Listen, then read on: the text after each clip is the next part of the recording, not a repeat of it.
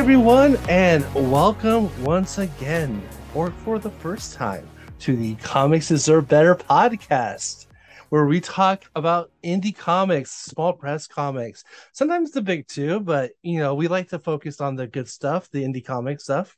Not saying the big two is not good or anything, but no one talks about indie books, so we're here to talk about them. And I'm Brian, and um, aka Bri Bri, the comic book guy, and with me is Carrie, aka Care Care, the comic book bear, and Richard, aka Rich Rich, the comic book rich. Hi. Uh, no, we don't go by those names. At least, No, we don't. And we're keeping this in because I have to edit tonight, Yeah. so we're just rolling I with hope it. I hope you all are doing well. Um, I, you know what? We were uh, we were gone for a month.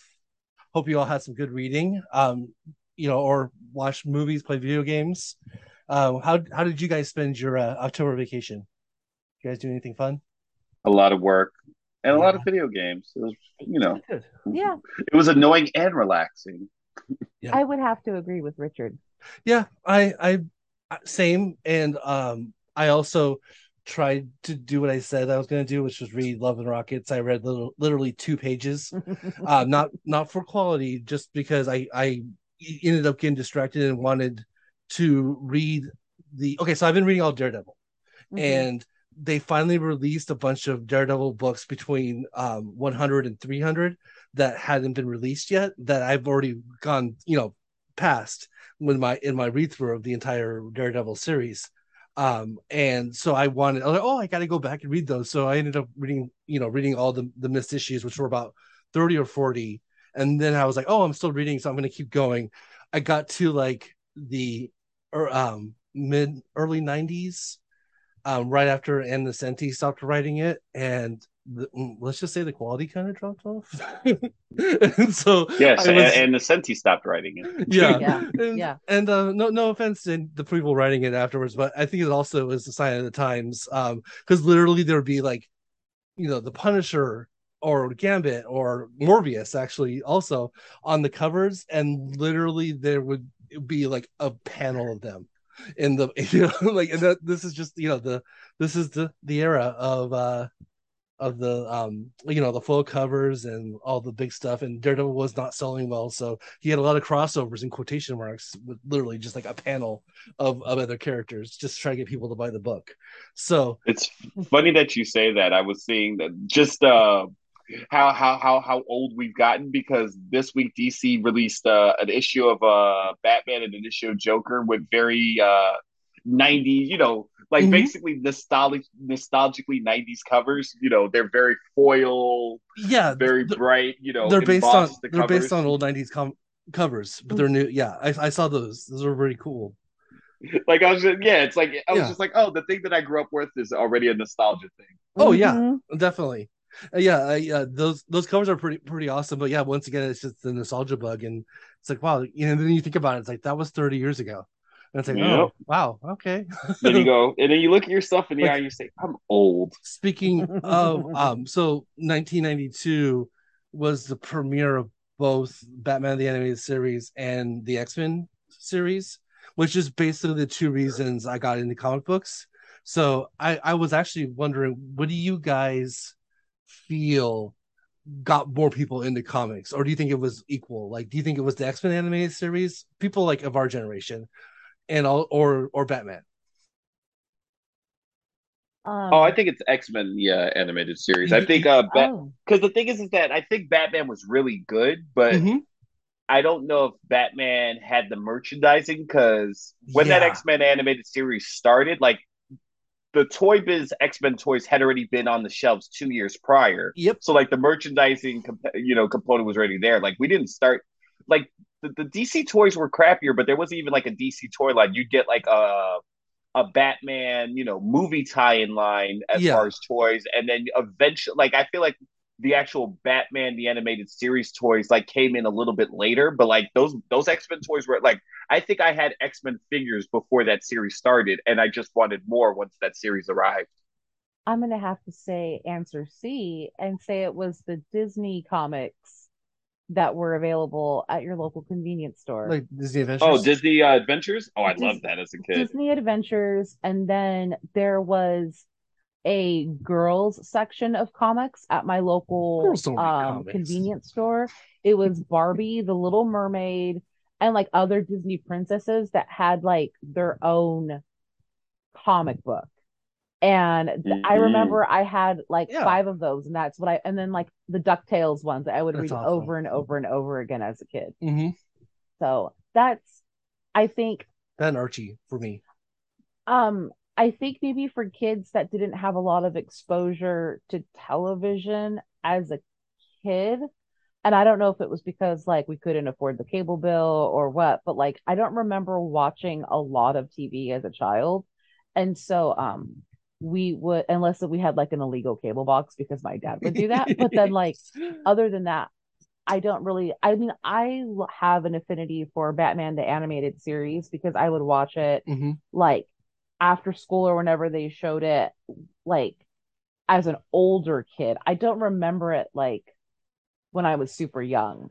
I remember being an older kid and watching that. So maybe that's just like the time. But I know I'm older than Richard, Yeah. so I don't know if No, I was gonna say, I- um, I, I remember, I remember the day Batman the animated series premiered, Me too. and I remember not loving it. I thought it, you know, it was Batman, so I was in, like, I liked it, but I didn't love it. Like, it, it didn't have the bombast. And as I got older, and I'd watch it in reruns, and they'd have new episodes, I'd appreciate, like, I- I was a more dis- older and discerning person, and I appreciated it more. Like, but like I think when it premiered, I might have been eight, and Yeah. it wasn't colorful enough. And then when the, the X Men Of show course. premieres, it's very co- colorful. It's all bombast, Yeah.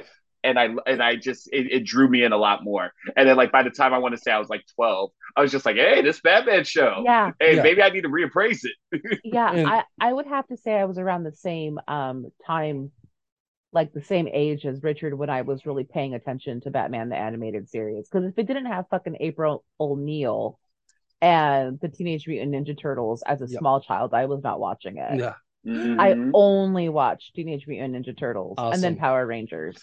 And no one in so my good. school liked me. Oh, Little did they know geek culture Yeah. would be pop culture I mean, the time we're There you go. Power So Rangers, those girls. Power Rangers, and Ninja Turtles are still like best selling comics nowadays. So and also like big on on TV show. You know, my um actually shout out to uh to Matt, um, who's one of our listeners. He, he- one of his kids is like was was obsessed for a couple of years uh, with with Mighty Morphin Power Rangers, and obviously different generation than us by a few decades.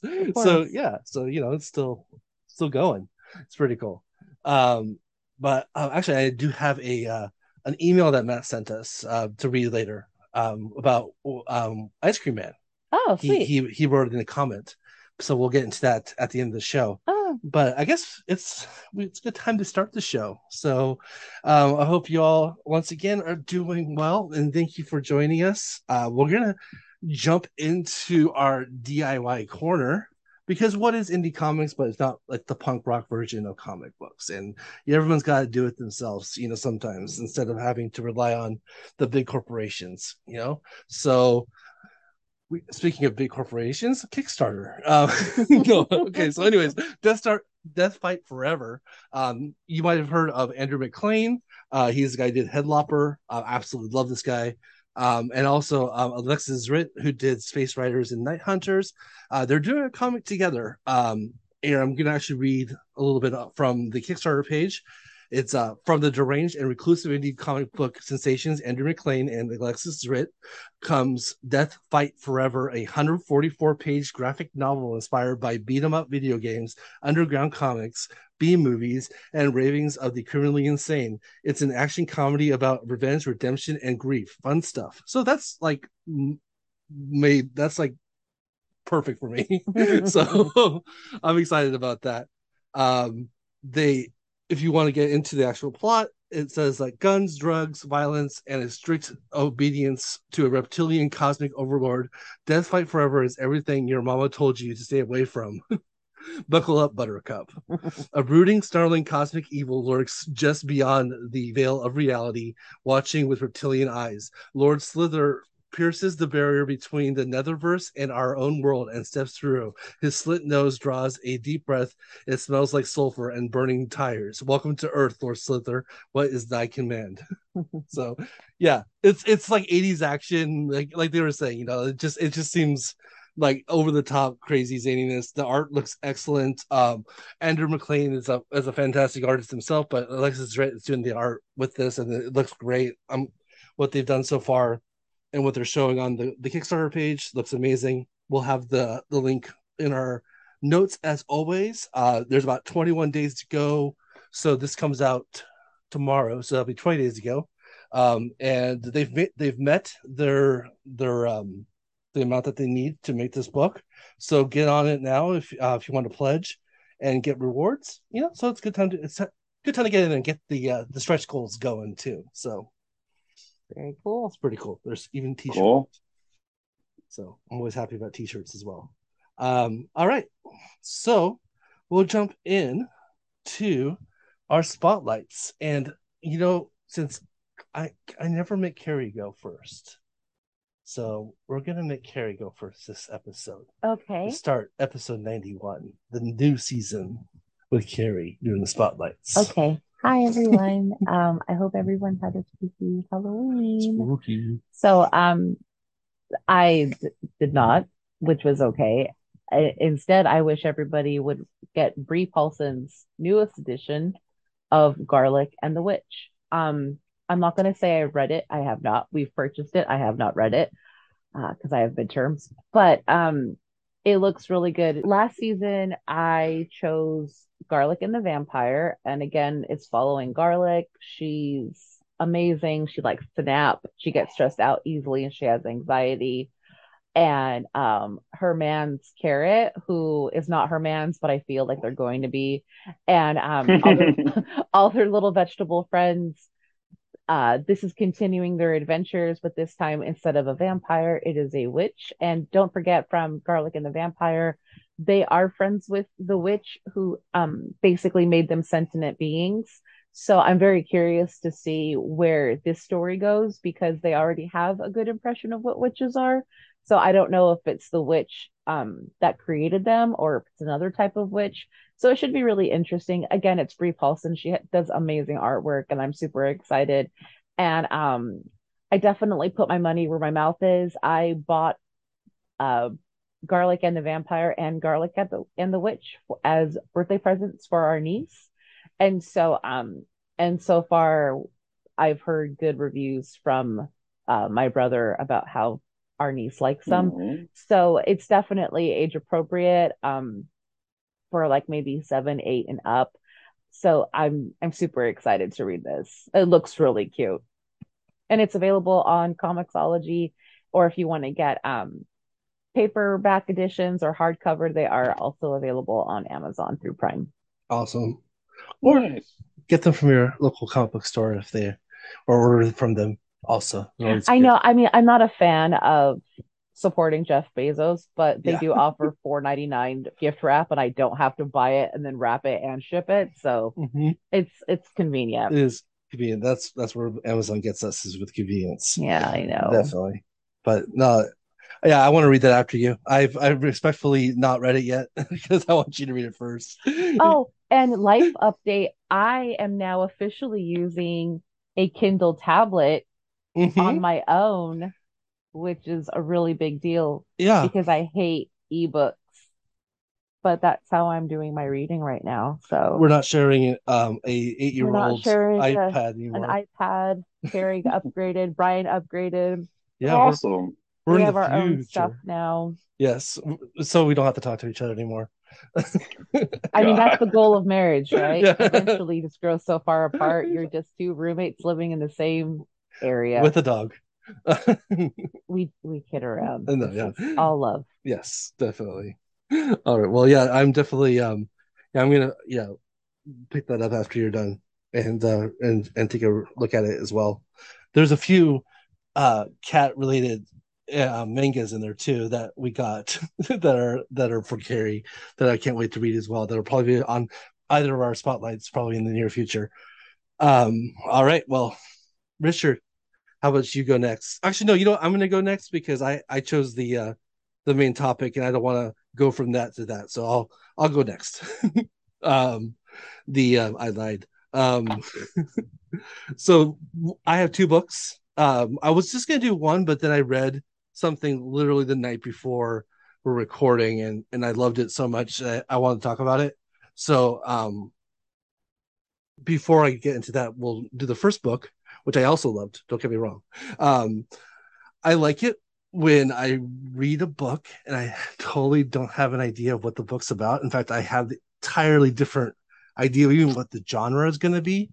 Um, this book, in case, is Night at the Belfry by Xavier Saxon, edited by Allison O'Toole, designed by Cindy Long.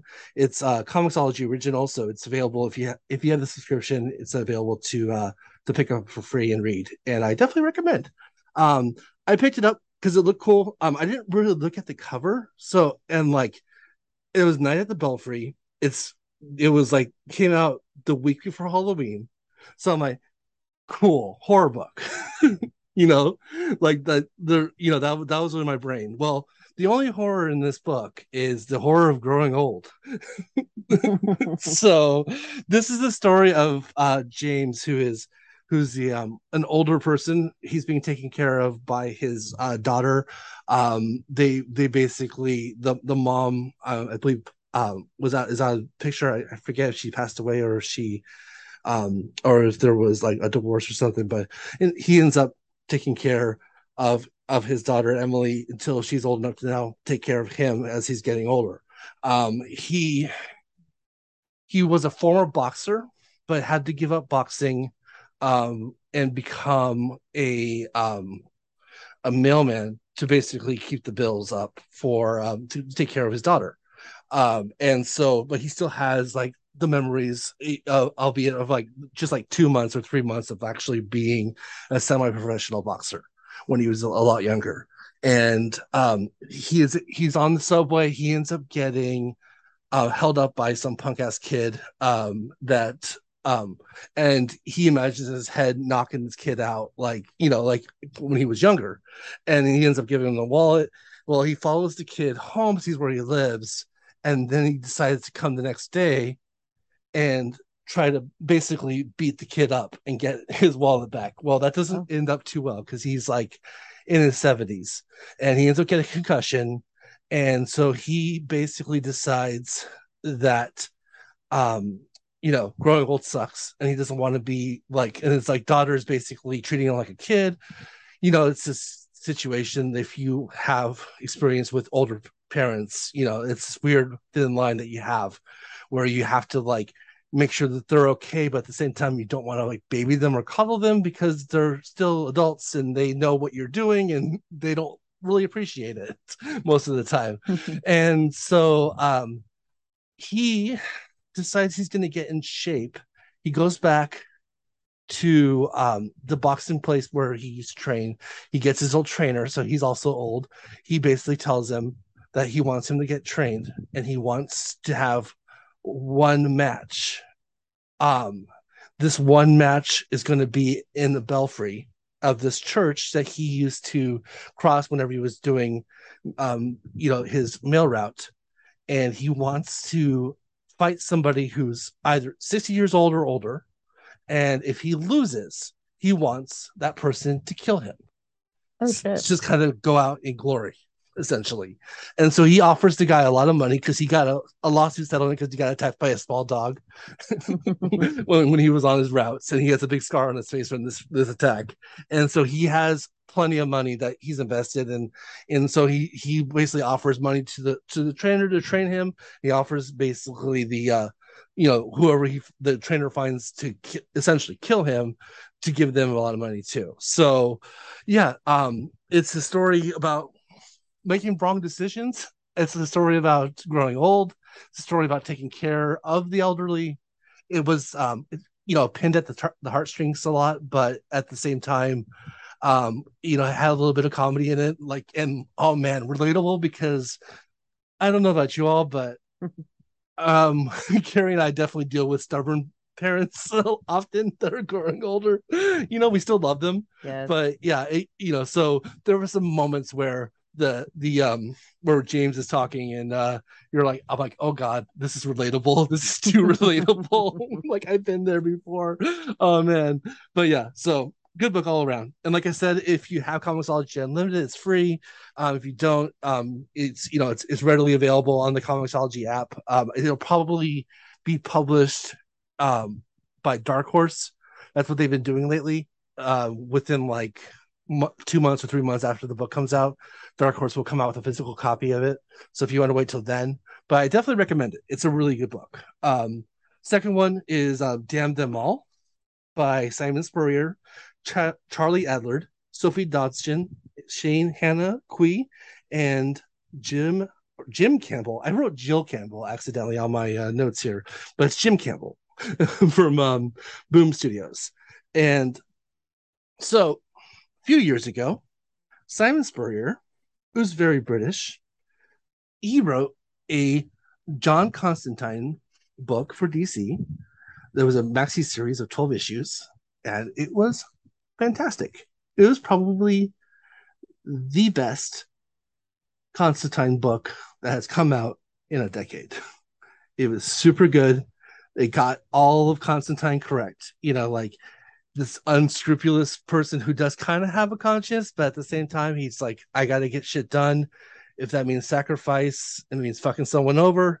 Um, I means damning someone to the the heart of hell. I'm going to do it. You know, like that's because like you know at the end of the day, it's it's about getting the job done, and it's also you know his own more you know morality basically like you know like he's willing to sacrifice it he's a very unscrupulous character and so that series was great. Um, DC was going through a lot of shit at the time. Um, when it came to um, publishing, this is when they had the big uproar when like a bunch of people got fired.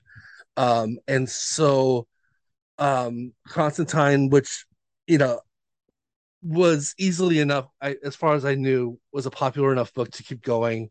They had only got twelve issues, and so the reason I'm bringing this up is I get the feeling that Damn Them All is Simon Spurrier's second or maybe third story arc of Constantine that he never got to write.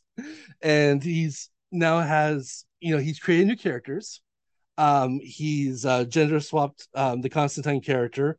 We have now Ellie Hawthorne, who has who is um, a conjurer, conjures demons, um, works for the mafia in uh, in England, and um, and also has a what she says is possibly a mystical hammer that's been you know cursed essentially that she uses as a weapon. And then like someone's like well is it really is it really uh, cursed? And she's like it doesn't matter because you're still getting hit by a hammer. So so like you know it has that kind of sense of humor so she learned from her uncle alfie it starts at like the uncle alfie's funeral um it's she has the same kind of um style same kind of like wit and same like swagger that constantine has which is why i think this might have been a constantine book in the first place um, I hate to be that guy. I'm almost hundred percent positive it's Constantine. Yeah.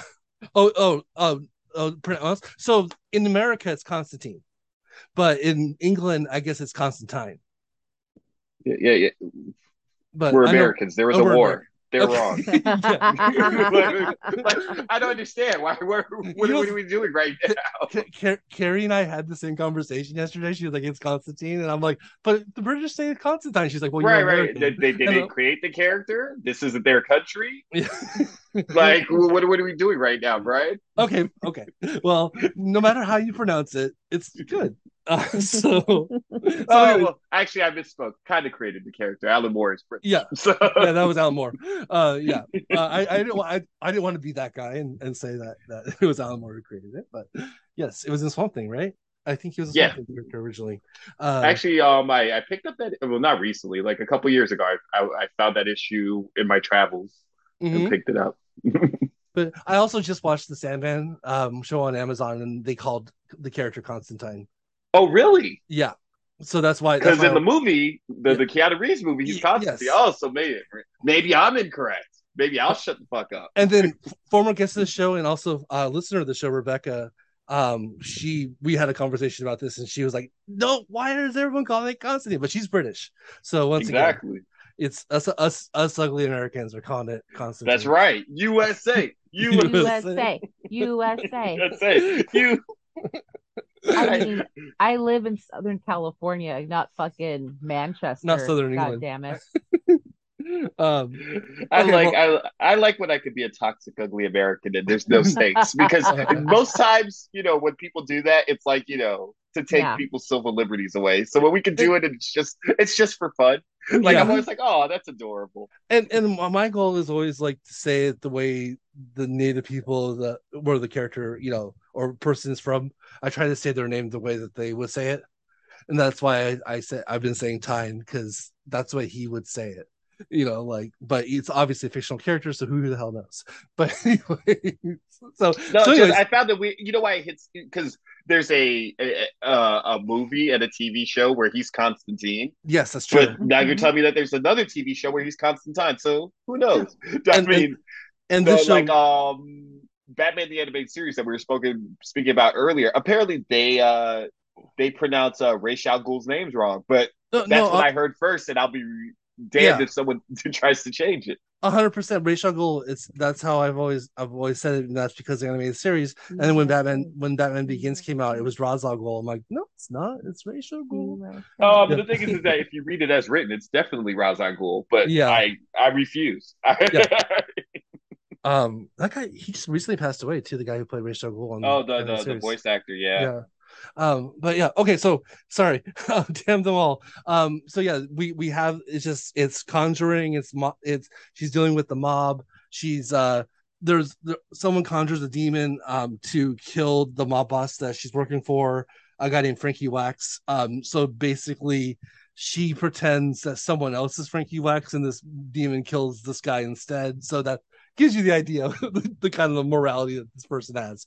Um, but yeah, it's um has the same kind of humor, same kind of vibe that the Constantine teen series Hellblazer. Here we go, Hellblazer, the Hellblazer series had. Um, and uh, and but at the same time, it's something completely different. Like I'm like, don't get me wrong, I, I'm I am comparing it to to another series, but it is something different. Like the character is is is enough recognizably different than Constantine that even though I think I'm loving it because it is giving me the the the warm Constantine goodness that I want in my heart. Um, even if you're not like a fan or familiar with the character, you're still gonna like the series. So it's it's a good book so far, definitely. It's funny. Constantine is a character that uh I I I've never read the stuff that he he's revered for. Everything I've read of his is post New Fifty Two, and I've enjoyed it all. But like I've never Yeah. read the stuff that like you know made that character a character that people that that's beloved by people. Okay, yeah, and his New 52 stuff is not too bad. I know some people are going to be yelling at their uh their iPads or whatever they're listening to. uh, I know I enjoyed that series. Um, I enjoyed that New Fifty Two series. I enjoyed Justice League Dark. That was kind of my extent with the character. I was going to say Justice League Dark, and I love the relationship with Zatanna. That's probably one of the other reasons why I ended up. Mm-hmm. and the other, I don't know if you read the series, but like they were, he was in a trouble because it was him, Yes. Zatanna, and another dude. And yeah, Mhm. that relationship was fun and interesting. Yep. Um, it's been a while, so I can't, you know, queue up all the memories. But I enjoy, like I said, I enjoyed that character. But the stuff that people actually revere, the Constantine time stuff that people love, I've never gotten to give it a, a real go look.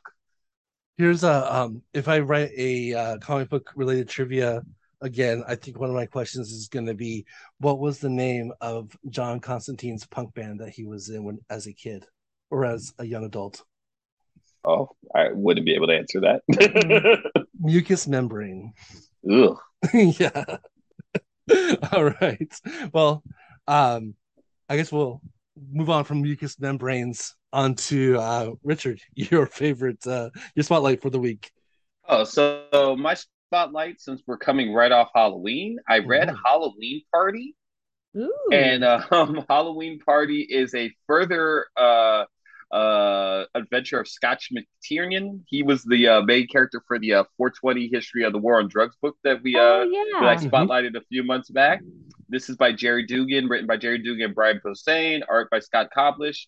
Uh, the colorist is Hi-Fi, and letterer is Joe Sabino. So, so the book opens up with a uh, it's Halloween night, and it, it is a uh, a clown monster called Squishles and a rabbit monster called Stabbit. and they're they're gonna go terrify the populace with uh, butcher knives and whatnot. And they're gonna go do some murdering, and they are immediately taken aback because just a random American mass shooter comes to this vet where they are and starts shooting everybody. The uh, guy kills the, the, the guy kills Stabbit, and then so Squishles the clown goes back to the monster party, and it's like all your traditional monsters, your vampires, your Frankenstein's, your whatnot, your mummies, and they're all having a party. And he's complaining about the fact that they as monsters don't get to be scary anymore because like America's so scary with mass shooters and disinformation and um you know the the the the, the uh the they have a faux Sackler family that uh you know is you know pumping communities full of opiates to murder people. They're like, how can a good monster, you know, get the job done when we got these other types of monsters that you know are are are do, taking all the work away? Is basically his issue. Oh, so they're God. like, oh, we should call it Scotch McTiernan and. He can help us, or no, he busts into the party, and they and they're and uh, they think, oh, he's gonna rough up the party. But he's like, no, I was invited and he brings uh weed weed infused deviled eggs. nice. But basically, they tell him about their situation, and we see a flashback where he basically uh this flashback is that these are all the uh, traditional movie monsters, and they're like, "Scotch, can you help us again? You remember when you helped us in like the the the, the early 2000s?" And it's basically him killing uh, Jason and Freddy because like they're they're like those new age monsters got out of control. There was no space for us old school monsters, and like basically he killed them and trapped them in their own movie. And and ushered in the era of basically instead of scary monsters on Halloween, it's sexy monsters. So it's sexy uh Fred, Freddy Krueger and sexy Jason. and two so, of the sexiest characters of all time, definitely. Of course. Yeah. And then so Scotch is like, cool, I can handle this. And he goes into a store and telling them about a time where he had a similar issue. And now this is him starring in a uh, ET pastiche, mm-hmm. where basically it's the ET movie and fake Elliot, whose name is Oliver, finds the ET in his garage.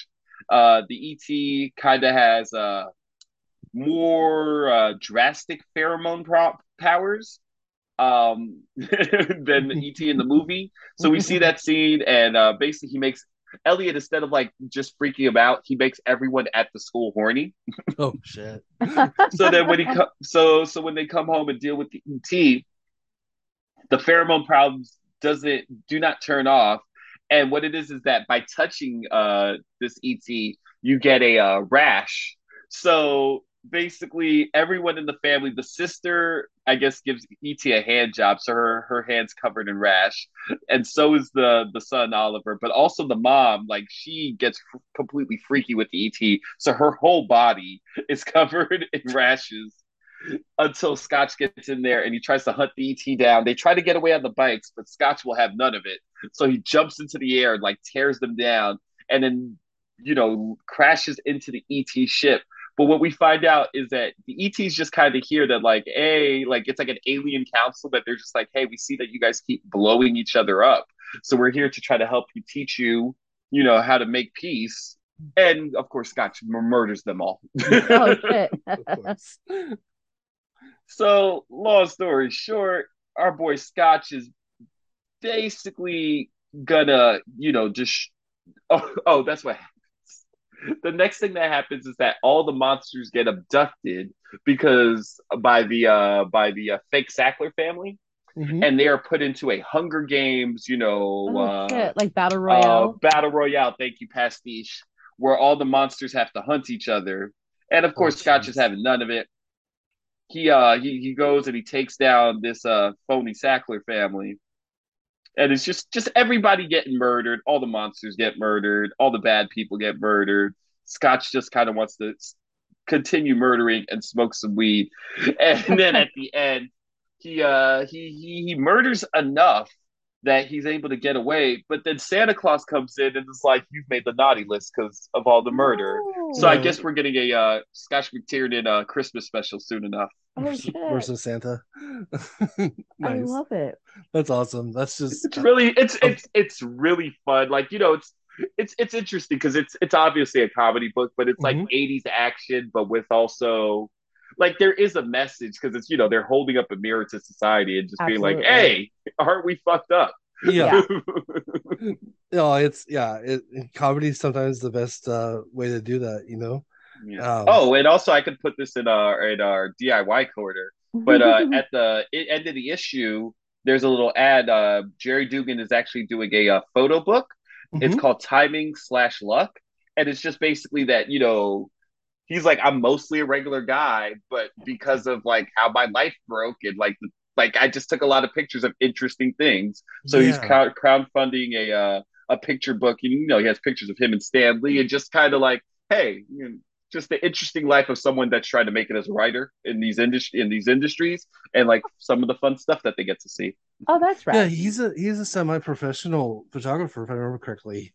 Like if you go on, if you go on his Instagram, it's actually like his description is like photographer and comic book writer. Oh, that's cool. Yeah, so Oh, neat. But yeah, like it looks like that'll be fun. I might, if anyone wants to pick that up, I definitely give that a look. hey, um, you know what? Just shoot me the link so I can put it in the uh the notes.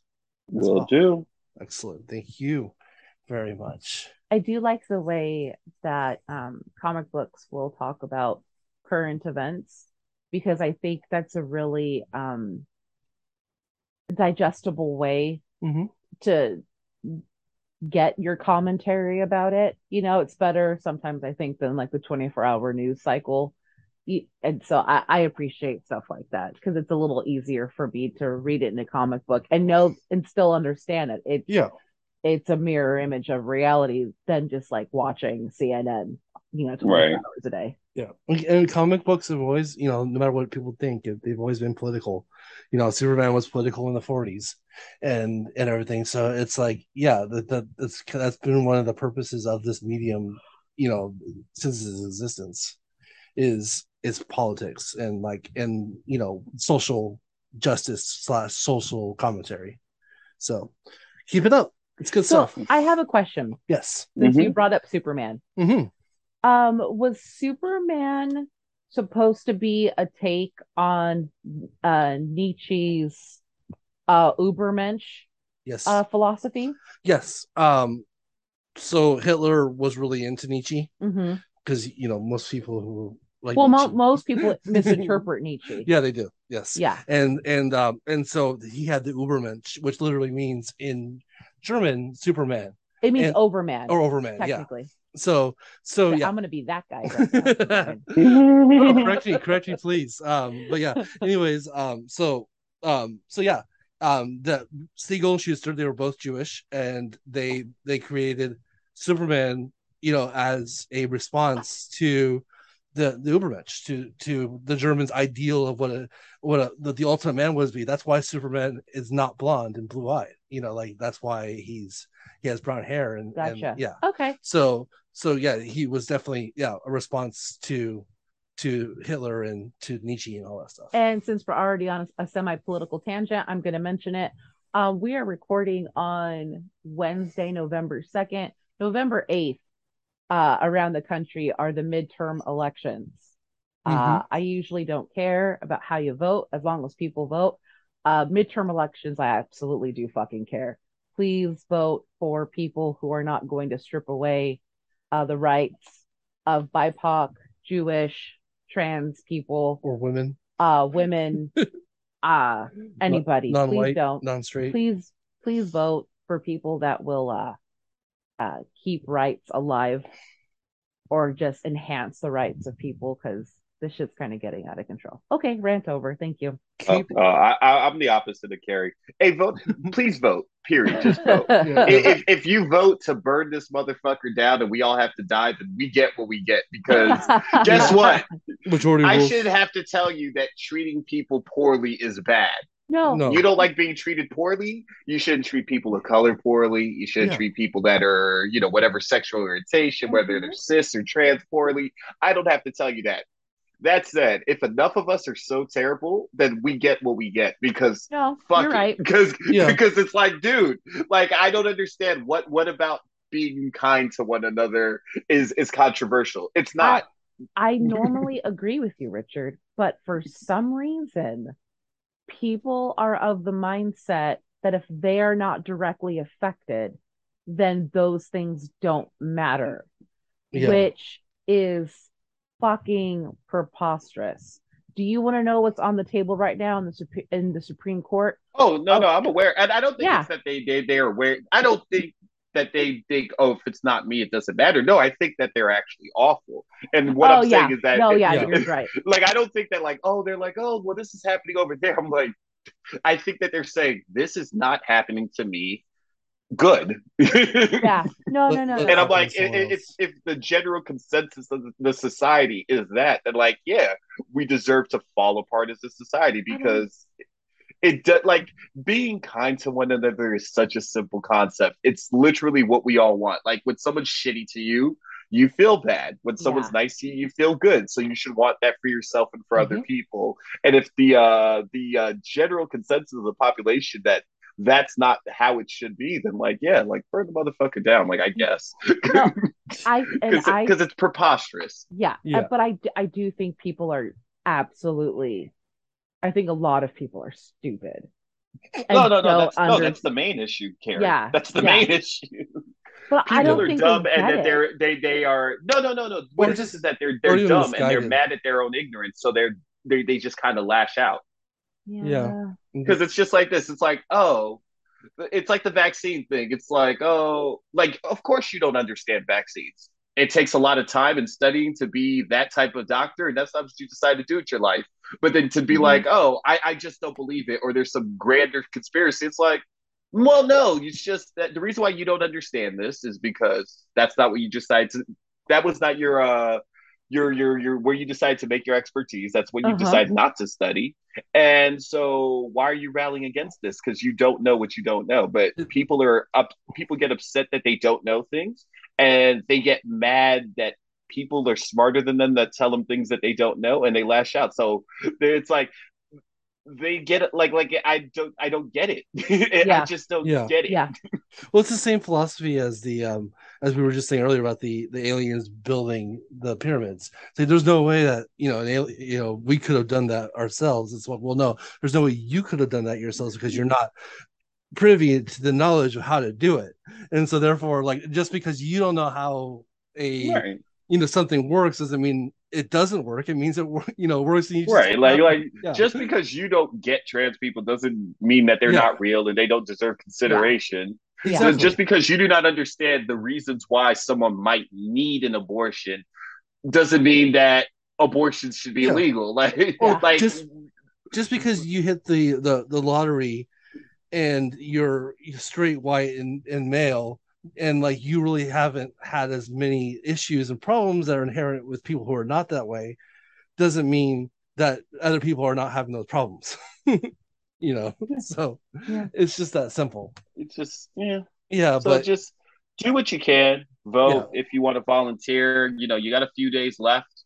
mhm. You could phone bank. You can email. I mean, it's an all hands on deck to to to save you know democracy, to save the society that we built. But like, it's a democracy. So if the the uh the vast majority of us or how we've gamed the system is to burn it down then we're going to get what we get that like that's Yeah. the pros and cons of democracy guess what if everyone's Mhm. on the level and like you'll you'll you'll have a good society if everyone's terrible or or at least a majority of people are terrible you're going to get what you get yeah like exactly.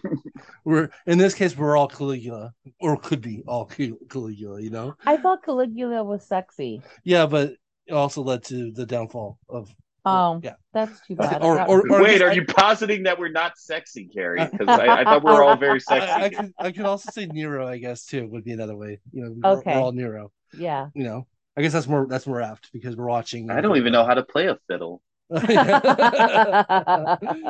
In Russia, the fiddle plays you. Okay. There you go. But yeah, let's. Uh, I think we got a main course. Let's jump on that. Yeah, let's let's let's go ahead and jump into our main course. Uh, well, um, this was my choice, and since Carrie got to choose um, garlic and the uh, the vampire, and uh, and then Richard, you chose Ice Cream Man right before we we ended up uh, going on our, our little break um so those two you know kind of paranormal slash semi you know very spooky book or in a kind of a fun all ages spooky book. I wanted to choose a spooky book as well. So um chose something i've been wanting to do since actually the beginning of this podcast. So this is a long time coming. It's um, me too. In all honesty. There's certain books that like i haven't read and i'm like are they too popular to cover? Because I feel like I'm just the only person that doesn't know about this. But yeah, I've been looking forward to this for a while. oh no, that's also you know I, am pretty sure a lot of people have heard this book and will, will want to hear you know us talk about it. Hopefully, so hopefully you're all listening. Um, that's um, something is killing the children, volume one by James Tynion the fourth. Whether Werther Dell'Edera Miquel Muerto and AndWorld Design from Boom Studios. Um, so one of the best things about you say what you want to want about uh, Substack, you know, like be pro it or against it, but the best thing for me that Substack has done is has now forever created something mnemonic for me to remember how to say James Tynion's name because his Substack is Tiny Onion. So now I know that James it's James Tynion because that's what Tiny Onion is a reference to. It's not tinny onion. Oh. So it's that's why. So this is not a Constantine Constantine issue. I, I know for a fact his name is uh, pronounced uh, James Tynion. Um, so, uh, anyways, um, so yeah, if you can't tell by the name of the book, if you haven't heard of this book, it's a horror book. Um, something is killing the and, children. And something is in fact killing those children. Definitely. That's uh no one ever really I think maybe one person says it in volume one. Something is killing the children. I don't think Oh anyone... no, no, it gets said a couple times. Yeah. Um so anyways, um this is town of Archer's Peak. Um is now basically has a bunch of missing kids, missing um and uh, dead children as well. Um we actually start with uh character a kid named Tommy I'm sorry, not Tommy James. Um, and um, and James um, is is a younger kid. He's at he's at a sleepover. Um, he's telling scary stories. He says that he sees he's seen a um, a monster by the creek. Um, they all decide to go out in the middle of the night to go to the creek to see if they can find the monster. Well, the monster finds them and kills everyone except for James. And so it's a flash forward a little bit to the next morning. James is in the police station, um, being asked what happened. Uh, he's obviously very traumatized. Um, and then meanwhile, we also learn, we also get introduced to um, Monster Hunter Erica Slaughter, who is part of the uh, Knights of St. George uh, and the part of the or the House of Slaughter as well. Um, and she's just getting done with a job uh, where she's helped a little girl who's lost most of her appendages in a monster attack, um, and uh, comes out one of the greatest introductions I think, like visually of a character, where she just comes out of the forest with two giant machetes, all bloody, and just like this crazy look on her face, and she's wearing the bandana over her, her mouth with the with the monster mouth on it, and it's like okay, she's the villain. like she's like scary as hell. Um, but but yeah, so she's she's actually you know kind of um she basically that's her job. She gets called to go to Archer's Peak to kill this monster. Um, and so uh, this basically this is the first five issues of the 15 issue um like story arc, full story arc. This is like I guess it's three story arcs in one. Um that um that deal with Archer's Peak and her dealing with these monsters. And so she goes in there to kill this monster. She you know gets the help of James. Um, she also meets um Tommy, who's sister is one of the the missing kids. Um and then like tommy doesn't like trust obviously erica slaughter because she's a very enigmatic character and uh, doesn't do much to help her not be enigmatic. She's a very much um plays plays her cards close to her vest and she's also insane i would have to say. But that makes the character great. One of my is favorite she? Well, well i think she's I think from what she's seen, I think she's kind no, of. No, what it is is that I feel like she exists in a different reality. Like, yeah, it's not insane if I know stuff that you don't know and you can't understand. Like, kind of the point that we were saying before is that she's just like, hey, she keeps telling people, if I explained it to you, you wouldn't believe me anyway. So what's Yeah. the point? exactly. and so so something that the the order um that the knights of st george have done and the reason why she has these crazy like glowing eyes is that they're like touched with with some kind of mystical object that gives them the power to see monsters um as adults because it turns out basically um only kids can see these monsters and most of the time the, the monsters will only attack kids unless you know, there's a situation later where there's an adult um well you know um, Tommy, who is in trouble because he's in a nest, literally a nest of one of the monsters. Um, so that all those rules are out the out the table. We also get to meet Octo, which is a little stuffed animal that looks cute, but is evil. and so you you got and basically is the the sidekick of um of Erica. She um Octo's helping solve the monster problem by giving advice. Um the um it's also some kind of spiritual like being that's inside this octopus. The octopus has a uh, a zipper for a mouth, so the zipper will open every once in a while and it'll start talking, and then the zipper will close by itself. It's it's, it's a pretty cool visual effect. Uh, and uh, but yeah, so this is basically the, the first part of the tale of of Erica Slaughter and Archer's Peak. Um, and then um, we'll, it continues on from there. So I guess we'll we'll jump into our discussion and spoilers. Um, so um, Ooh, if- question for you: yes, Is uh James in the book? Is that James Tinian as So, a kid? that is um, Tinian? Oh, it's Tinian, by the way, no, I'm just joking. no, Oh. but like um, I've seen So- pictures of him, and as soon as the book opened, I was just like, "Oh, did they just draw him into the book?" you know what's really funny? You were reading my notes because that's literally the first thing on my notes. Is Oh, okay, yeah, no, that's so- the first thing I noticed.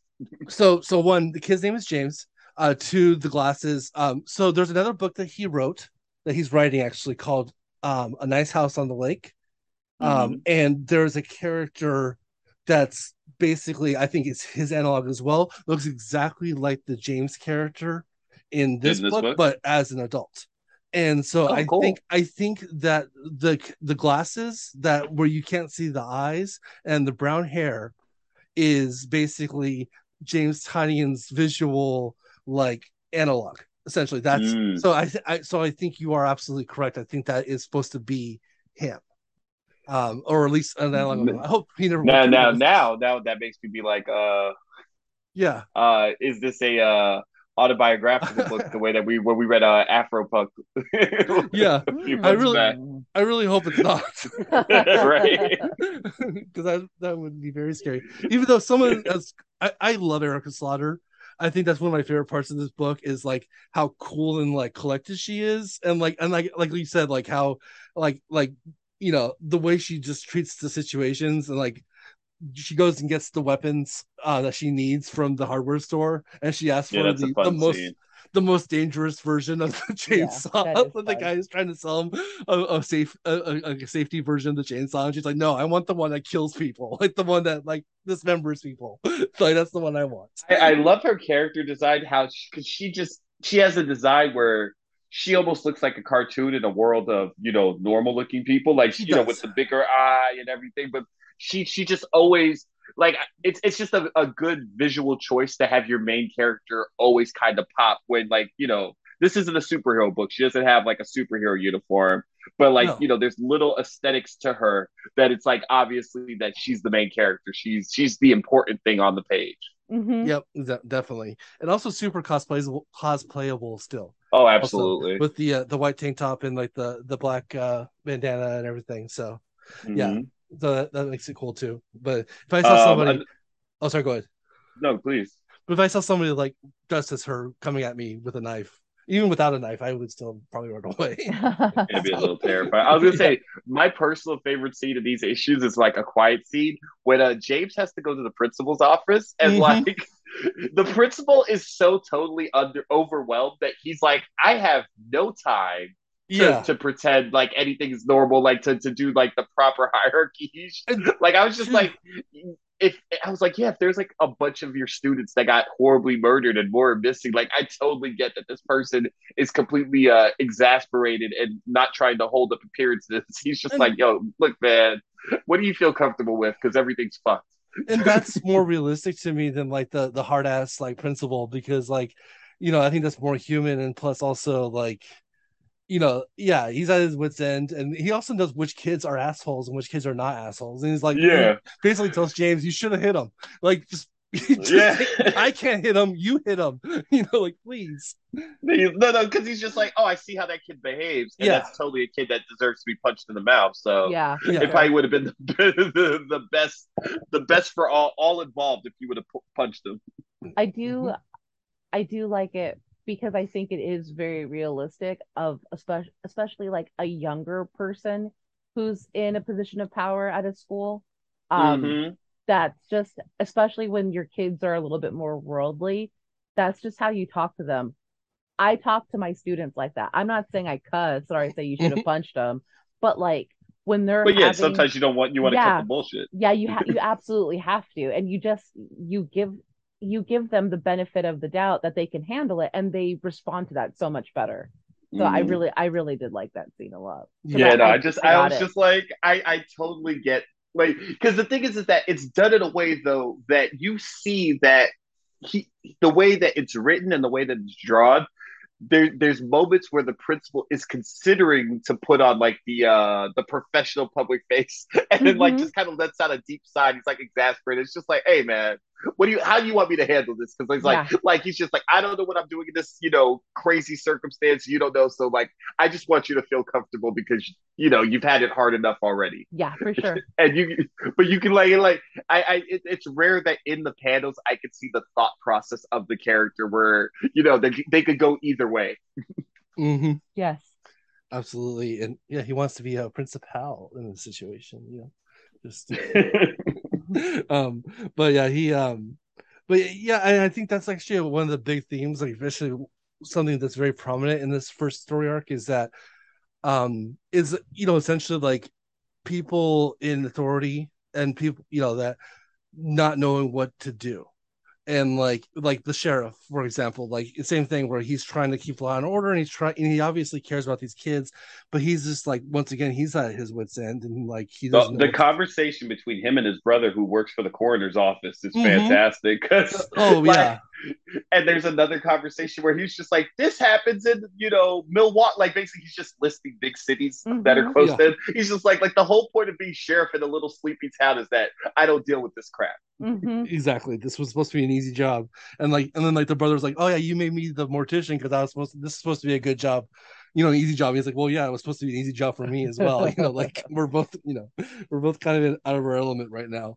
So, so yeah, I, um, yeah, I, I yeah. Um, uh, did you guys? I'm guessing you guys enjoyed the book. Did oh. I, I, absolutely yeah. loved the yeah. book. Okay, it was really good. good. Yeah, I. It, um... it, and I, I, one thing that since you know doing the show with you guys and just reading some more of these books, it, I, I do love when things just live up to the hype because hype is something so hard to live up to just generally. Someone, yeah. you know, someone keeps telling you, hey, this something is killing the children. It's great. It's great. It's great. And then usually you get there and it's like, I mean, it's good, but it's not as good as they, you know, not as great as they said. And like, no, no, like with this, with Saga, with uh, uh, frick, it was right there in my head. The uh, the Sangerye family. Oh, um, Bitterroot.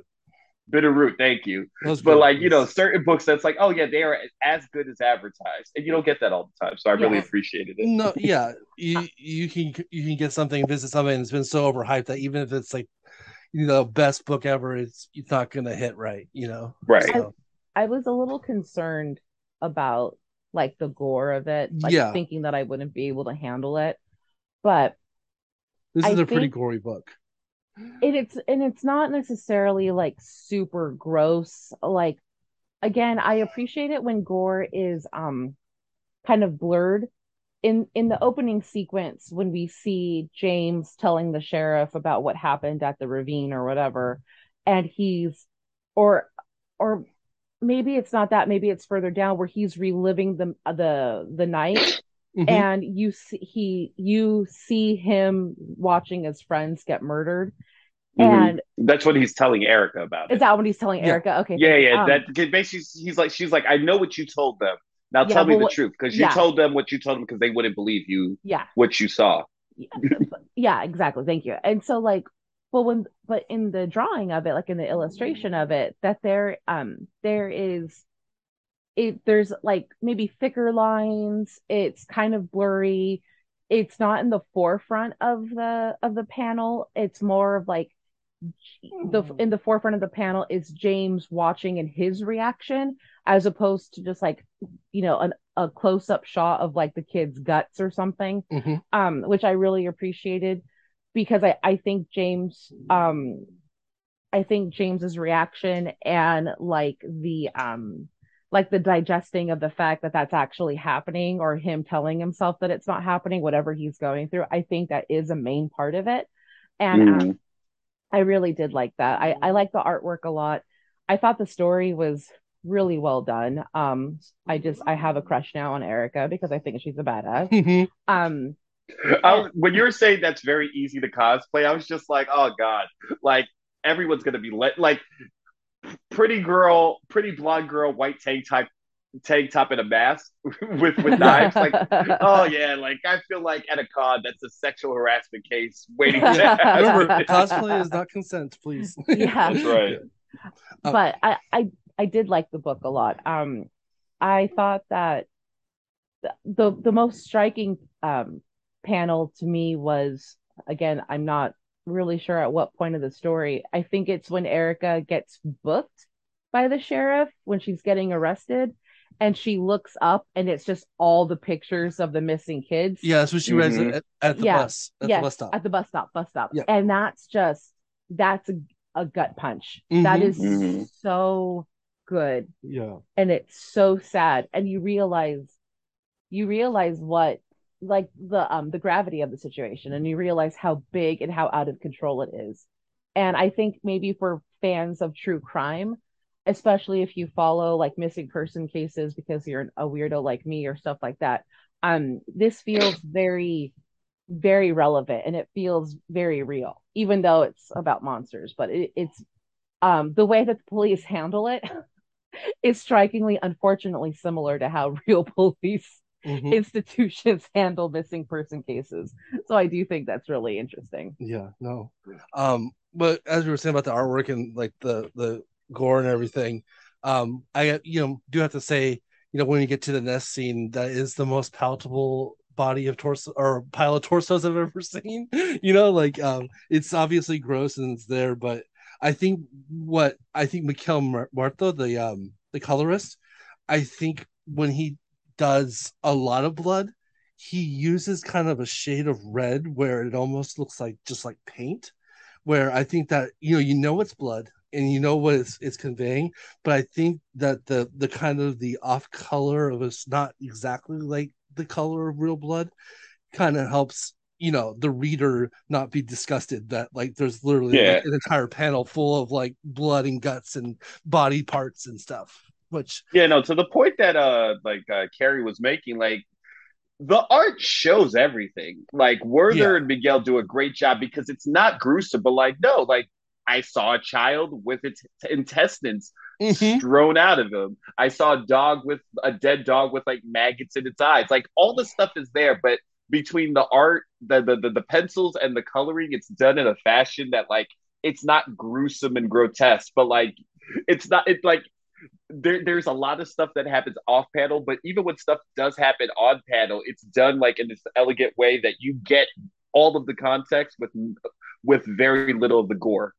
Yeah, absolutely. Yeah, it's like you know in your head what you're looking at, but right, you see it, exactly what it is, but it's not. I mean, I don't know. I feel like a different artist, like it, to what Carrie was saying earlier, it wouldn't have been palatable for her to, if they drew the same exact panels but in a different style. Yeah, in fact, like the it was funny too because like this is the second time I've read through this and um and like I've I kind of forgot how gory it is Um, Mhm. and so when I was reading it the second time, um, it was before Carrie uh, got a chance to read it, and I I even told her I'm like it's kind of gory. I hope you still like it, but I think you will. Like, but so I was very happy to hear she um what what what Carrie said. She had to run real Mhm. quick and deal. Uh, I guess her dog was having an issue, so she she's away from microphone right now, AFK. So that's why I'm talking about her what she's what she said to me instead of her saying it herself.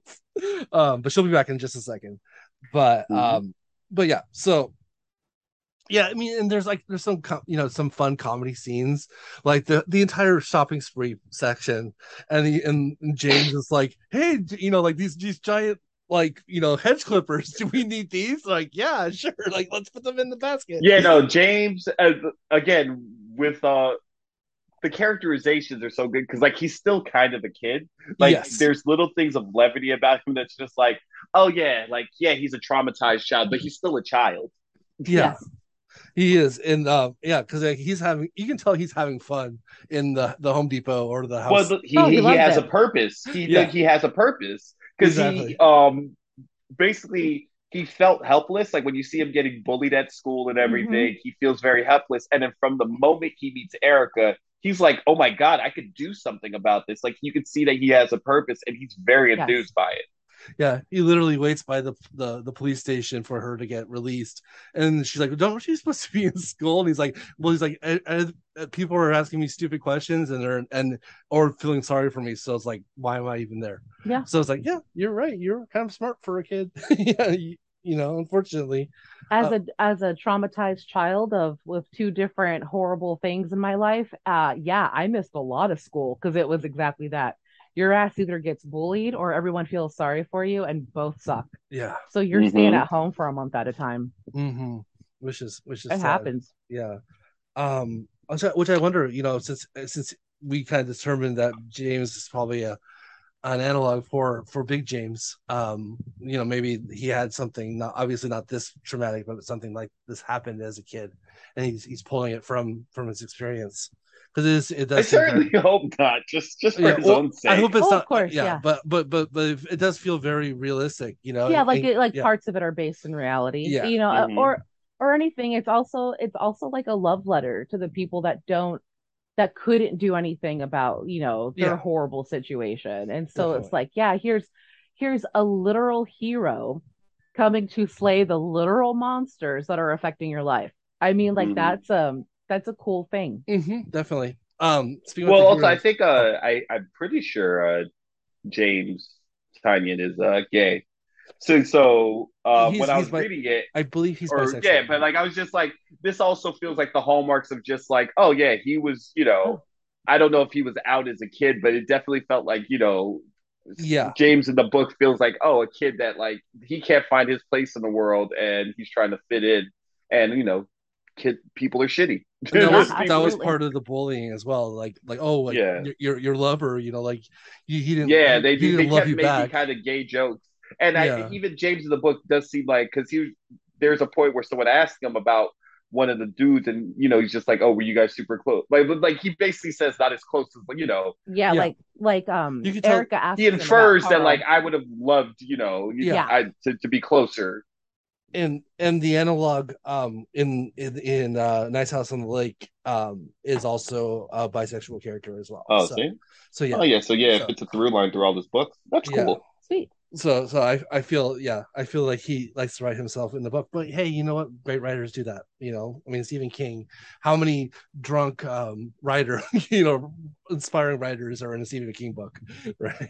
You the know? drunk hand job scene in the stand. Yeah. still one of my favorite things to read as an 11 year old it's so funny how like it was okay for like kids in the 80s to read those books and there were definitely not like the orgy scene in it and like yeah. Um, my aunt, R.I.P., took me to Bank of Books on Main Street to buy secondhand Stephen King novels. Uh, and I hid them from my parents because I knew enough that I shouldn't have had them. But my aunt Carol bought them, so it was like, oh, okay, she bought them for you. You can have them. yeah My parents didn't read Stephen My- King, so they had no idea how much fucking sex is in there. and my sister uh who was two years older than me um almost to the day um she she was like um she was reading them all when like I was like you know seven or eight, so she was like you know Yeah. like nine or ten, and she was like, yeah, I just read The Stand. It's like oh, cool, and like I didn't know because I didn't read the book, but now as an adult, I'm like, should you have read The Stand as a time? Well, I I I've never read Yeah. it, and I bought it for Mhm. my godson, Oh. and he read it, and he was like, "Hey, Orgy that scene. orgy scene, huh?" I was like, "Shit, I Mhm. didn't know about it when I bought it for Yeah. you. I'm so sorry." It, doesn't happen in the movie. yeah, it does Yeah. not happen. In, No, it does either- not happen in the movie, Either the I've only- yeah, I've only seen the Tim Curry miniseries. I've never seen the other movies. Anyways, Oh, I, I I only saw the first one. It was fantastic. I didn't Oh, see yeah. the sequel though. Yeah. Yeah, I mean, Oh. if you just if if you just want something that I could tell you is definitely worth your time, because like I I've never read the book, I've never seen the the Tim Curry movie, so I didn't walk in with like you know prior these knowledge. lofty expectations, and I just really enjoyed it. And you know, I'm not someone who like watches movies all the time, Mhm. but I really like the first one. there was something very satisfying about um seeing the guy who played um John Boy from the Waltons play the older version of the kid one of the kids in uh, the Tim Curry it Oh, And really? it- yeah yeah yeah so like it was it started a lot of actors from like that time period that if you grew up like in that weird time of TV that our generation did where we were getting a lot of reruns of older shows you you Mhm. recognized a lot of the older actors and you're like oh that's cool that's that Mhm. that one guy from that The one show. Waltons, I don't know. Yeah. It was never in syndication in the Mhm. markets that I lived in, so I know that. Like, I don't. It's it's like the black and white show, the the the, the most famous of the black and white shows that I have no reference for. Like, I saw Leave It to Beaver, saw plenty of Gilligan's Island, Honeymooners, you know, Dick Van Dyke, all that other stuff. The Waltons, I just know it by name, but like, there was never a time where I remember it being on. So um you just remind me, um, I think it's HBO Max has a new Walton special coming out Shut this month up. for That's Christmas. really random. Yeah. My dad Speaking is gonna of, shit his shorts. I did- I- He's gonna be so excited. yeah. Oh yeah. Um yeah, he he's been the recipient of a few Wal, Wal, Wal um Walton uh, DVDs Oh yeah, for my dad Christmas and, and stuff, and we have to watch the Thanksgiving episode on Thanksgiving or the Christmas episode on Christmas. You know, that's cute. yeah, my is, parents yeah. are older and uh those Still weird also shows, that's easy part. like yeah, but those weird shows are what my dad and I what my dad raised me on because my dad was at stay at home dad past a certain. And so um and him and I are very close. So Yeah. you know, that's why we love like Little House on the Prairie Christmas special and bullshit like that. So Mhm. I get really, really excited for and it. and and as as you know being now part of the family i've i've learned to love that stuff too because it used to be when that's when when when little house on the prairie or like i love lucy or waltons came on that means cartoons were over and so that, that yeah, you got Right. right. it's like now i have to go outside you know That's Um, right. uh my parent my dad did not Yeah. want me outside he Yeah. thought i was going to get abducted so my parents wanted to be abducted so they, they were like get the fuck out brian well your parents still want us abducted they don't lock their fucking front door Oh, yeah. it pisses me off to no end anywho Yeah. please don't dox my parent no no no no i'm just saying it's an old person trait that yeah, it is. It is. It is totally. Uh, but yeah, um, but yeah. Um, so have we talked about tommy sorry johnny was pooping so i had to Uh, miss part of the conversation no, no, I, uh, No. I, I, I had. Uh, no, we He's had not talked annoying. Tommy yet. So yeah thank you okay Tommy is annoying. He's annoying. Um, if you read on, you're gonna feel bad for him. Um, life doesn't get easier for Tommy. um, oh yeah, no, no, no, no. Tommy is. I you could already Oh. tell from just this volume, these five issues, that Tommy just got in way, way, way, way in over his head. Mhm. Yes, and yes, Erica saves his life by giving him the power to see, but when she screws herself over by doing that, you see that that quick that quick uh panel of all the people at the desks. Well, look at you're gonna meet all those people by the way, um, in in a few issues, um, or most of them, and um, and then you also um you also see now that he has this power how it's going to affect his life. Um let's just say it just ends up poorly for both erica and for tommy. Um but mostly tommy so um yeah i didn't um I mean, obviously, I've never been in a situation where a sibling was murdered by a monster Yeah. or whatever, you know. But like, I don't.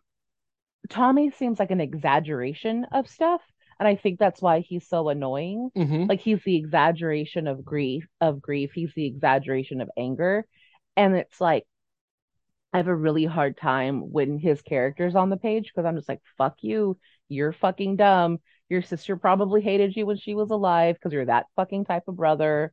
Like, get the fuck out of here. And I know we're not doing like all like a complete synopsis, but are we giving spoilers? Yeah, yeah, we're supposed Yeah, yeah. Okay.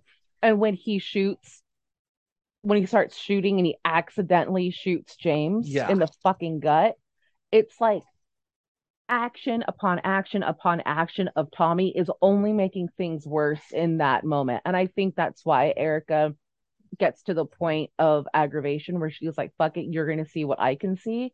But it's just, Tommy's so goddamn You see, you you you no no. I you're saying that he's an exaggeration. I was just like, I think uh no no. That's the reality. That more to that politics conversation that we were saying. He's Mhm. the dumb guy. He doesn't understand Okay. what's going on, so he's so gung ho to go do something. And it's like the police told you to back off. The girl told you to back off. But here he is. He's like, nah, I got it figured out, and I'm gonna go get a gun from my. I'm gonna go steal a gun from my dad, and I'm gonna go handle it. And it's like, no, sir, you're you're Yeah. not qualified for any of this. I'm- actually, I'm He's gonna like, I'm doing my own research on Facebook. Yeah. I'm. Right. gonna literally cold clock a uh, a, a, a policeman. right? Yeah, he, Yeah. he knocks out a police officer. Like, and, and the Yeah. thing is, is this is the sad part is that like, oh no, that that actually. You're, you're that's exaggerated by you and I standards, uh, Carrie, because we've gotten old. But then when you watch the news Yeah. of 2022, no, that's it, not not that it's normal, but like no, no, that, that that person is totally a person that exists in society now in a way that I feel like when we grew up, even when we were in our 20s, early 30s, like if that person existed, we weren't aware of them Yeah, and now right. and now they're on the news semi regularly, unfortunately. Yeah. Mhm. No, you're right. Um, Like it's just like there's certain things I'm like, oh yeah, this was not a thing when I was a kid, and boy howdy, is it a thing now? it is now, unfortunately. It's now it's in the forefront. Um, speaking about characters that are culpable, um, what did you guys think about Octo? And because oh, Octo's obviously evil. Oh, Um, yeah. like I don't know if there's an Octo uh, redemption arc, but by not. my estimation, Octo at the at the very least, the most positive say, thing I could say is Octo's playing both sides, but I think Mhm. Octo's probably just evil.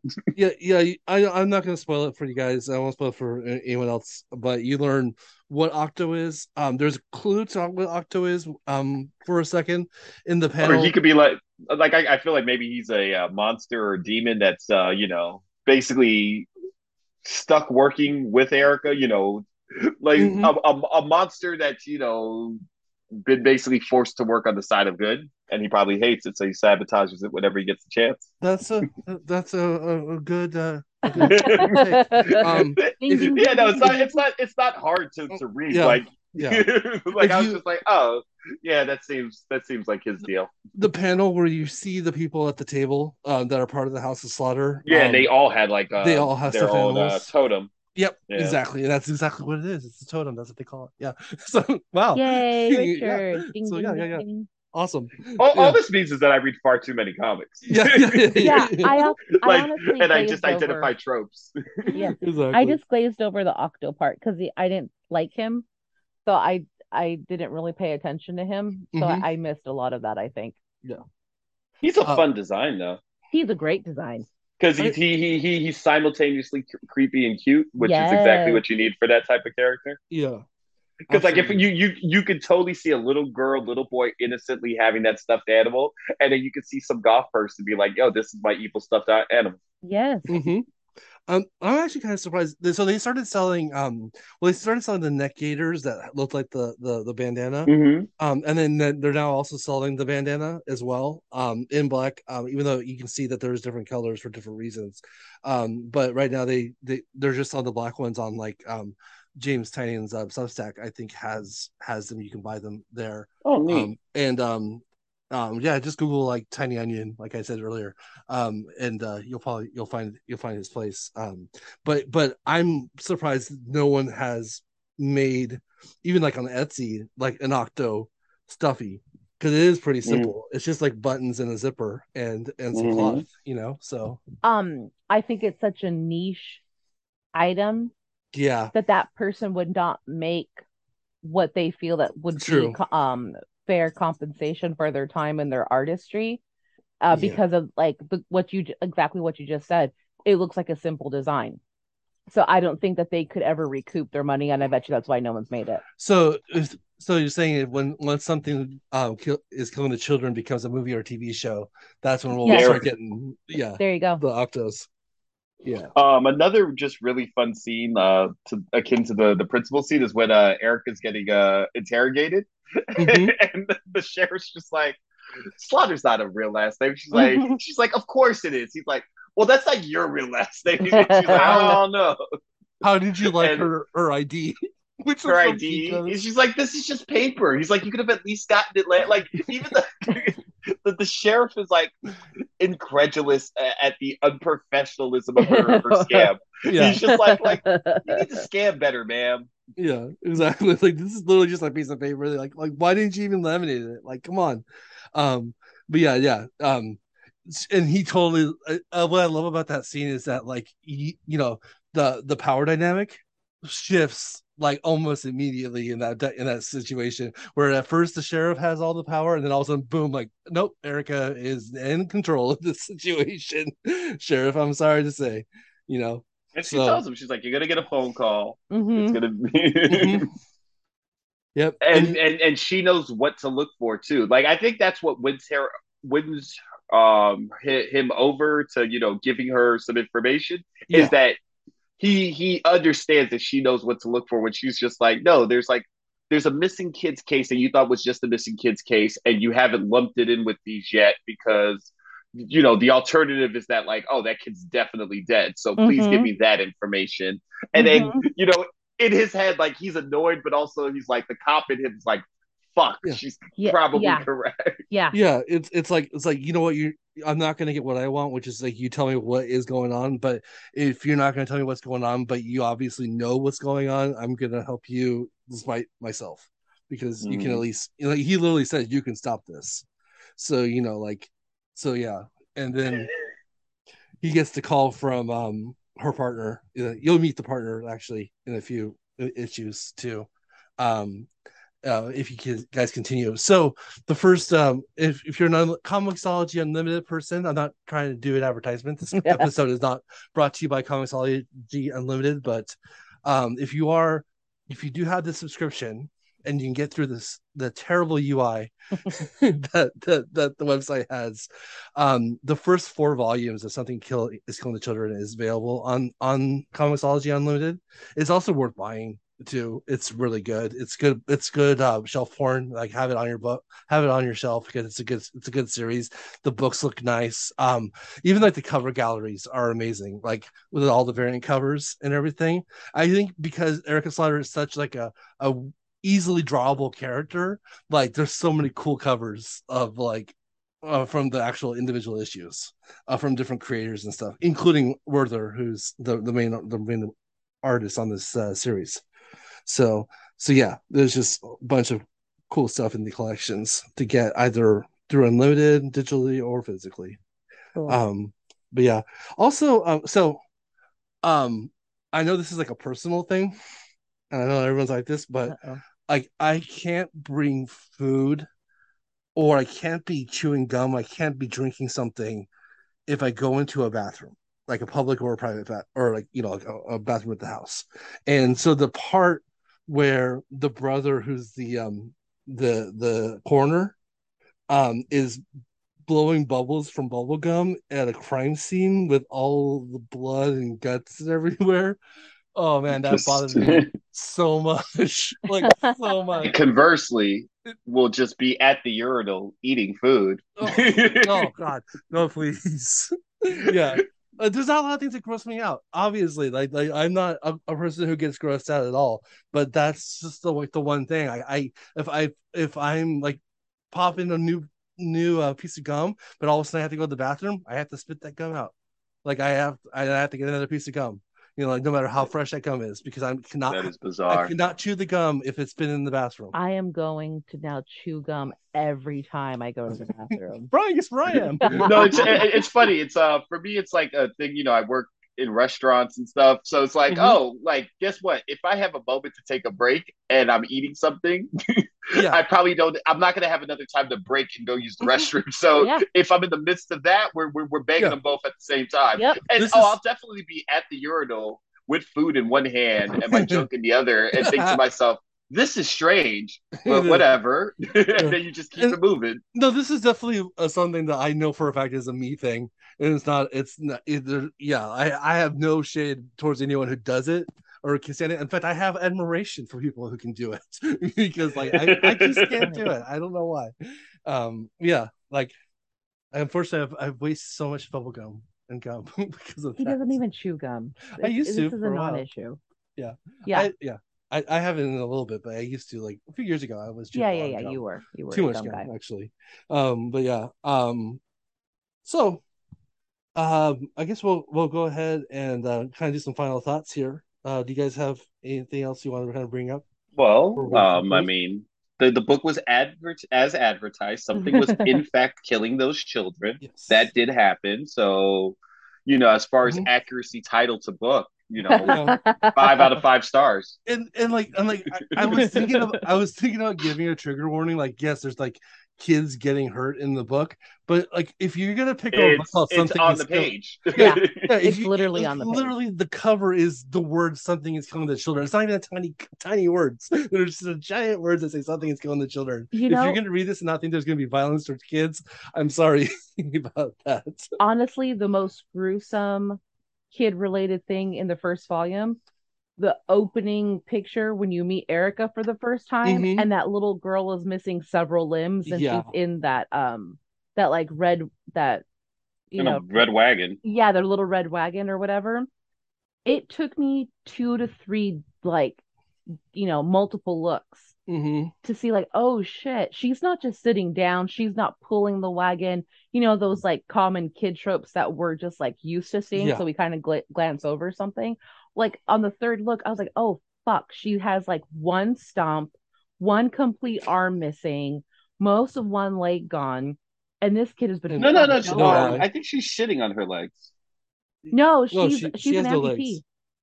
No, No. no, no, no. Um, all right. oh, no, so when you look, oh look no, at I see her. they, they, there's Yeah, a yeah. shot from her Oh, from behind. She's shot. definitely sitting on her feet, Oh, okay, but I she's missing arms, right? but she's missing an arm and she's potentially eye. missing an eye. Okay, okay. So like But there you still, go. She's, she's messed up. Like I just saw like what looked to me like stumps, and I was like, oh no, no, no, no, no. I, I definitely thought that she was she, she was missing three limbs, and then I had to like Okay. look at the panel Yeah, I over literally and just over I literally just zoomed in on that one panel and like yeah, Yeah, no, there's Okay, just one shot sitting where on you her can see her behind, and you can see that she's sitting on her feet. Oh, good. That's okay, the only reason why. But no, definitely, it, it's. I don't know if it's drawn that way, but it's certainly at first glance looks like she's missing her leg. Yeah, it's very jarring, and I think that's the most jarring thing. Even after James gets fucking shot in the stomach. yeah, or even the kid with the entrails as he's dragging. Yeah, that that's Oh, the that one that I thought was sweet. brutal. Mhm, yeah. Oh, that But was the thing so is, is this like um we were discussing when you had stepped away, Carrie, is that the way that it's drawn, it shows you everything, but it's not so gruesome that it's un- impalatable. Like Yes. it's, but it's all there on the page. It's not like so much that like oh, it's not there. It's just the way that the art style is done. It doesn't like you know give you the heebie-jeebies in the way other books would. Or how Yeah. one of the little boys just turned into a, a sphere. Yeah. Like he turns into like a cone because the Mhm. rest of his Ugh. body's missing. That was fucked up, but Um, oh, so good. So, so yeah good. so that makes you wonder like how they're gonna do this it i kind of i know for a fact it's gonna become something like a no, movie or TV you show know what's going to happen is that there, there's going to be talks for three years about this is becoming a, t- a mini series or whatever the fuck on Netflix, Mhm. and then um, no one's going to pick it up. No, I was Yeah. gonna say, or or more apt, um, One you know, season. things. Some things have flopped. So, like, you know, after Paper Girls, like, I feel like this would be right for like something like Amazon to pick it up. You know, Yeah. the a bunch of volumes are streaming on uh, their Comixology service. They can, you know, they have the metrics to see how Mhm. popular it is, Yeah, but they might be gun shy after you know Paper Girls. Though, granted, The Boys and uh, Invincible have been huge successes for them. But I Mhm. totally get how like something like this that like it does, you know, it needs certain levels of nuance that you may or may not get when you're adapting it. So so mm-hmm. I can totally yeah. see how, you know, I definitely see how someone want would want to make this, but I can see how it'd be difficult, or even if it's not difficult, how a company would fuck it up. You know who would make a really good version of this? A twenty four. I think an A twenty four. Oh yeah, that would be neat. That'd be yeah. cool. Because, I think if they went more true crimey, yeah, and more detective-y, I could see and that. following like Erica's story as opposed to just like oh, like if it had like the t- the tone and the tenor of yeah. True Detective. Mm-hmm. Yeah, yeah, that would be very popular. And then and then there's just the monster at the end. Yeah, yeah. that would actually be really cool. Yeah. Oh well, actually, real quick question that uh, something I actually skipped accidentally on my notes. Um, so were you guys familiar with Erica Slaughter being the hero of the books before you read this book? No. I so, um I I've, I'd only ever seen the character design, but I had no context of what she was. You know, like like you know, I I buy comics regularly, yeah. so I've seen that character on yeah. stuff, so on when, covers and whatnot. But I had no context if she was good, if she was bad. You know. So, so the first panel you see her when she comes out of the woods with the two machetes and she's covered in blood and she's wearing the mask, like. Did you think she was the antagonist of this book? No, no, no, no, no. At oh. that point, because no, at that point, it's established that it's a monster book, so I knew that she yeah. was a protect. She's hunting monsters. Yeah, yeah, for sure. But like, and that little like, girl wasn't screaming. Yeah, right. She looks scared. no, no. No, no, actually, she she she was like kind of like uh James, where she looked she didn't look scared in my opinion. She looked shocked, but she looked satisfied. Yeah, like she she looked very much like, oh, was the job done? Yeah, because sure. I feel like like James, you know, Erica had explained not mm-hmm. everything, but a, enough of a certain amount to the girl that she understood, you know, what was happening. Yeah, she, she she wasn't completely shocked by her presence or whatever. There's yeah, and there you'll find out there's a reason why Eric is good. And again, when you treat children like they're normal human beings and mm-hmm. not beneath you, uh, and you are lucky enough to become an entrusted adult, uh, they treat you differently. You yeah. know what I mean? Mm-hmm. And so that's how I felt. Like, like I feel like Erica Slaughter is the fucking cool aunt. Like yeah. that's like the weird vibe I get. I'm like, oh, she's mm-hmm she talks to the kids like they're fucking normal. Like not a cool aunt, but like the cool older cousin. Like if you ever had like an older cousin that like, oh, they're going to the mall and they don't get told to take you to the mall. They're like, hey, I'm going to the mall. Do you want me to pick you up? No, my older cousins bought me alcohol. or that. But like but I'm saying, they volunteer to do fun stuff for you. Whereas you can have other relatives where they're like, oh, I gotta hang out with this younger relative and it's a burden. Mm-hmm.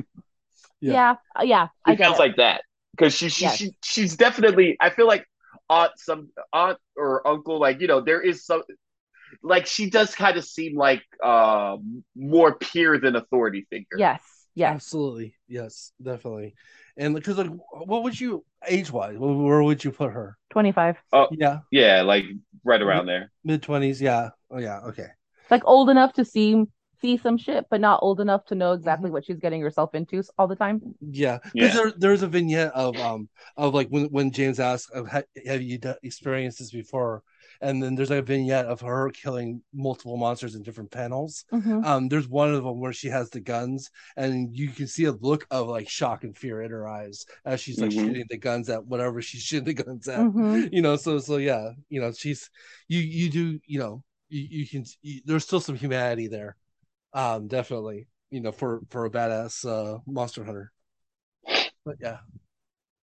So okay, well, all in um, all, great book. Yeah, wonderful yeah. book. I'm really glad we read it for the beginning of the series yeah. or the season. I hope you guys continue reading it um too, because like I, I like to discuss comics with you. Maybe I'll choose another volume later or something. So we'll go from there. Um, but yeah, um, I think that might be it then. Yeah, I think so. and thank you everyone for listening to our show. Um, I'm trying to come up with a cool name to call our fans. No, you're not. Let's keep rolling. I, I, say CD babies, but if you have a better idea, no, let me know. We're editing right. this part out. Right. Let's go. Right, right. Wrap up the show, right? Instagram, Twitter, Good Pod, CDB Pod, uh, Book Clubbers Friday, Instagram. You, we'll find out what we're reading. Read along, please, if you want to. Send comments to comments are better at gmail.com comicsarbetter.wordpress.com is our website, though out of date, like seriously, but check it out if you want to. Um, and uh, Richard, uh, where can we find you? Um, I'm at Tap Top Cat 360 on social media. Um, I guess I'm still on Twitter. It looks like uh, it's weird there. It's it's Yeah. weird there. Let's just say that. But uh, yeah, no. NFL's going on, NBA's going on, World Series, uh, you know, midterm elections. So there's a lot of stuff for me to tweet and retweet about if you want to come see me. And uh, um, actually, really quick, uh, very, right before we leave, uh, I just wanted to say, like I said, like um, Matt had written in uh, about Ice Cream Man, so I just he had a, a, a quick sentence that uh, that he wrote about the book. He said basically, he said that he had no idea that ice cream flavors could have so much depth, and then a little emoji with a with a shocked, Thanks, shock Matt. face. So That's cute. thank you, thank you, Matt, and also congratulations, Matt. He's had um they had a kid. Um, this is how well we know our, our fans. If you want us to know you well, wait, that That's sounds really cool. creepy. okay, never mind. But no, well, we can be friends if you want to be. Um, okay, so um, I'm at Brighton underscore CB at Instagram, uh, and um, for Richard and Carrie, all our CDB babies. I'm Brian, and this has been the Comics Deserve Better podcast. And remember, comics deserve better, and everyone deserves comics. Bye. Bye. Later. Thank you.